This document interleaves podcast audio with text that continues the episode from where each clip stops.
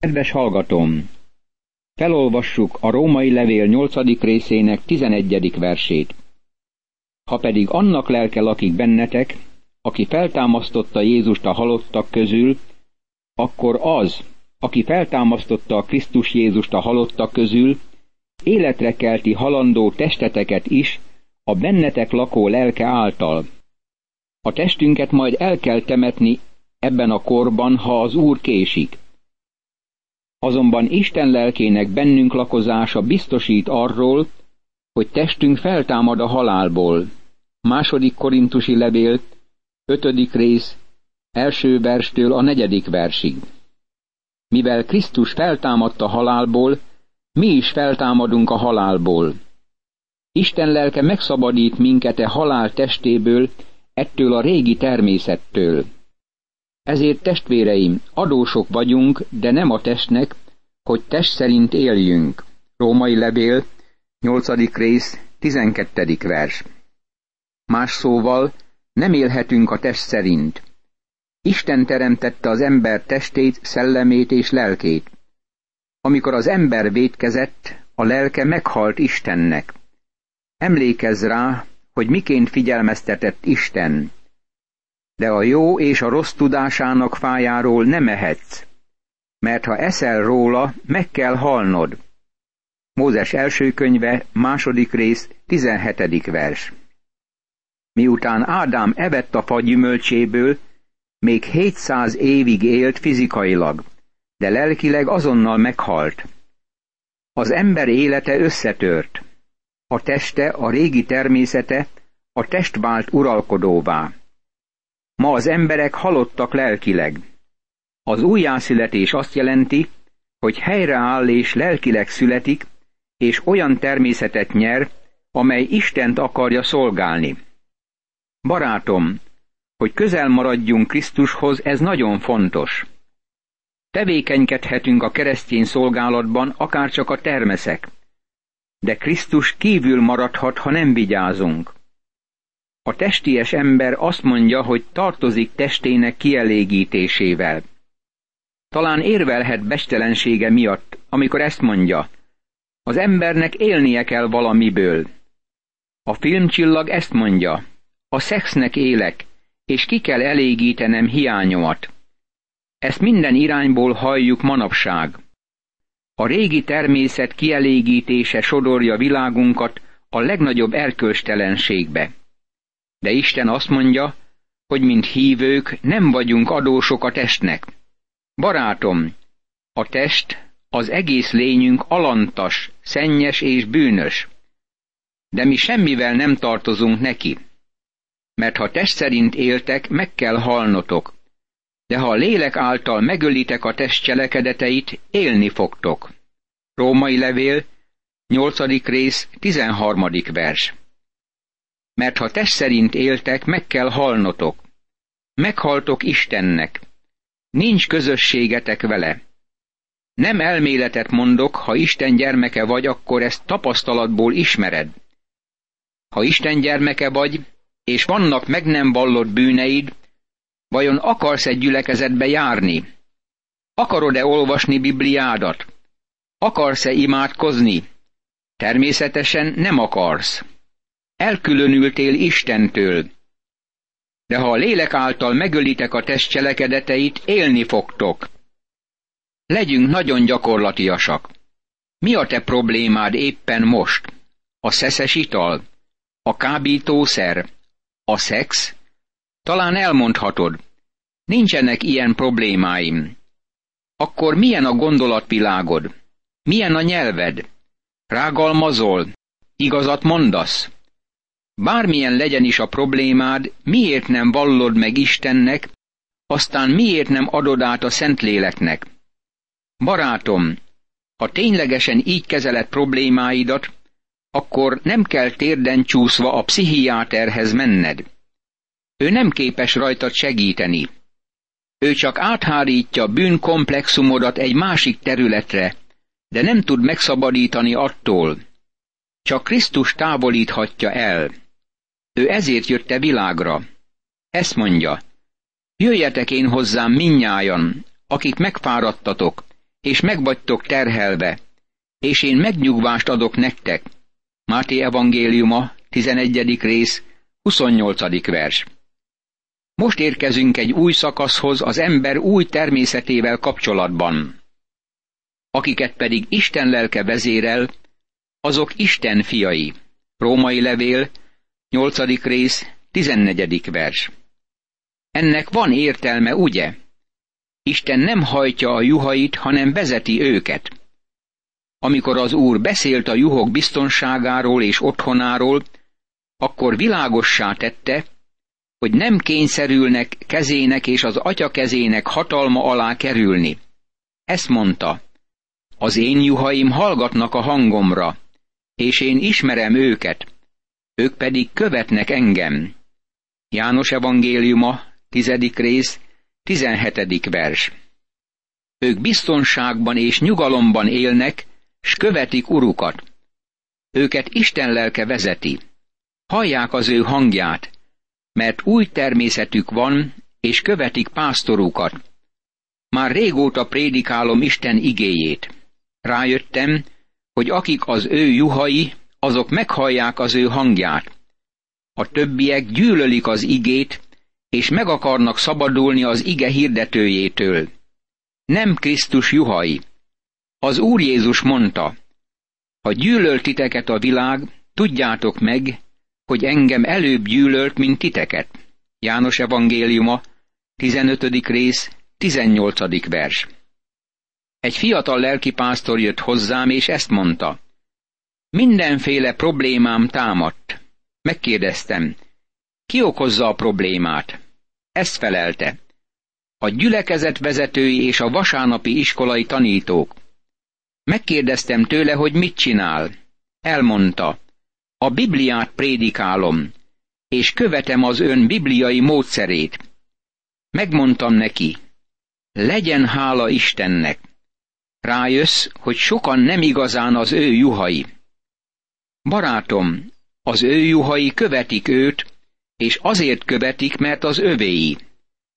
Pál éppen erről beszél ebben a levélben. Mert nem a szolgaság lelkét kaptátok, hogy ismét féljetek, hanem a fiúság lelkét kaptátok, aki által kiáltjuk, Abba, Atya. Római levél, 8. rész, 15. vers.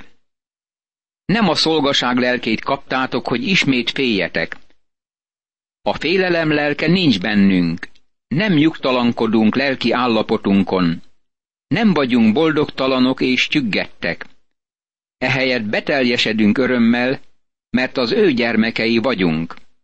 Isten lelke lakik bennünk, és ezért mondjuk, Abba, Atya. Az Abba szót nem fordították le az arámból. A bibliafordítók, akik nagyon tisztelik Isten igéjét, úgy gondolták, hogy az valóban Isten igéje, ezért nem fordították le. Az Abba nagyon személyes szó, ami úgy fordítható le, hogy édesapa. Nem használjuk ezt a szót Istenre vonatkoztatva, mert fennáll az a veszély, hogy túlzottan bizalmaskodókká válunk iránta. De ez kifejezi a szív kiáltását, különösen a bajok idején. Maga a lélek tesz bizonyságot, ami lelkünkkel együtt arról, hogy valóban Isten gyermekei vagyunk. Római levél, 8. rész, 16. vers.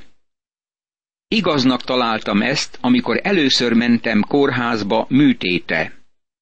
A fal felé fordultam, mint Ezékiás, és ezt mondtam. Uram, már többször voltam kórházban. Megfogtam a betegek kezét, és imádkoztam velük, és ezt mondtam. Ó, csak bíz az Úrban, ő segít rajtad. Uram, ezt mondtam nekik, de ez az első eset, hogy én is ide kerültem. Most tudni akarom, hogy ez igaz vagy nem. Ezt valóságossá akarom tenni az életemben. Ha atyám vagy, tudni akarom ezt. Barátom, ő valóságossá tette.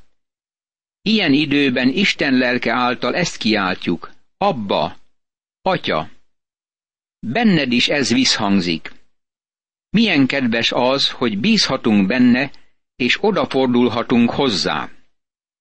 Ha pedig gyermekek, akkor örökösök is. Örökösei Istennek, és örökös társai Krisztusnak, ha vele együtt szenvedünk, hogy vele együtt meg is dicsőüljünk. Római levél, 8. rész, 17. vers. Ha pedig, ez biztosít arról a tényről, hogy Isten gyermeke vele együtt szenved. Hidd el, hogy ezt így is fordíthatjuk, mivel szenvedünk vele együtt. Nem gondolom, hogy a ha fontos, mint ahogy egyesek fontosnak tartják. Barátom, mit hordozunk el érte korunkban? Bármi legyen is, Pál világossá teszi, hogy az csak csekélység, amin át kell mennünk. De hatalmas tény, hogy örök dicsőség vár ránk egy napon. Az örökké valóságért szenvednünk kell egy kicsit, mivel így alakít és formál minket az Úr. Mert akit szeret az Úr, azt megfenyíti, és megostoroz mindenkit, akit fiává fogad. Zsidókhoz írt levél, 12. rész, 6. vers. Ez vezet minket a római levél 8. fejezetének egyik új szakaszához. Nem csak a hívők teste részesül megváltásban, hanem rájönnek, hogy ez az egész világegyetem, a föld, amelyen élünk, szintén megváltást nyer. Ez Isten célja. Valójában felváltja ezt a régi földet egy új földdel, egy új mintával, amelyben nem lesz bűn.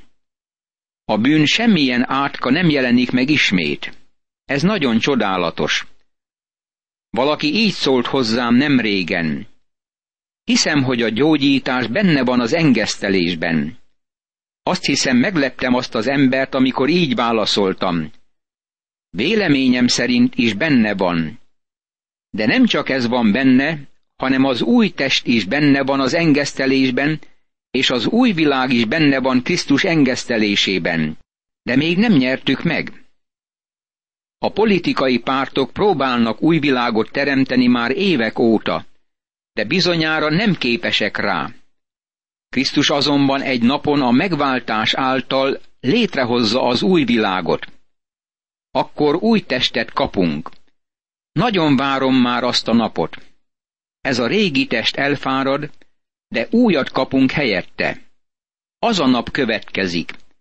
A gyógyítás is benne van az engesztelésben, de még nem értünk odáig. Még mindig vannak betegségeink. Mert azt tartom, hogy a jelen szenvedései nem hasonlíthatók ahhoz a dicsőséghez, amely láthatóvá lesz rajtunk. Római levél, 8. rész, 18. vers. Az azt tartom, azt jelenti Pálnak, hogy számít rá. Ez benne van a hívő élet, tartozik és követel rovatában. A jelen szenvedései nem hasonlíthatók ahhoz a dicsőséghez, amely láthatóvá lesz rajtunk. Ez a hívők jövője. Ez a nemzedék, amely sokkal több kényelmet élvez, mint bármelyik a történelem folyamán, megborzad e nyilatkozatra, de még a mai keresztények sem menekülhetnek el a szenvedéstől.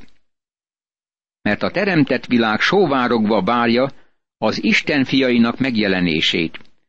Római levél, 8. rész, 19. vers. Hadd adjam át egy másik fordítás szerint ezt az igeverset. Mert a teremtett világ figyeli fölemelt fejjel, és várakozik lélegzett visszafolytva az Isten fiainak megjelenésére. A világ nem az evolúció kiteljesedésére vár, de a teremtett világ várja Isten fiainak megjelenését. A teremtett világ olyan, mint egy lefátyolozott szobor. Amikor Isten fiai eltávolítják e test külső takaróját, akkor a teremtett világ is láthatóvá válik. Milyen dicsőséges nap lesz az! A teremtett világ ugyanis a hiába valóságnak vettetett alá nem önszántából, hanem azáltal, aki alávetette, mégpedig azzal a reménységgel. Római levél, 8. rész, 20. vers. A teremtett világ ugyanis a hiába valóságnak vettetett alá. A hiába valóság az, ami veszendő és elpusztul. Nem önszántából, mert nem akarta ezt, hanem azáltal, aki ezt tette a reménység alapján.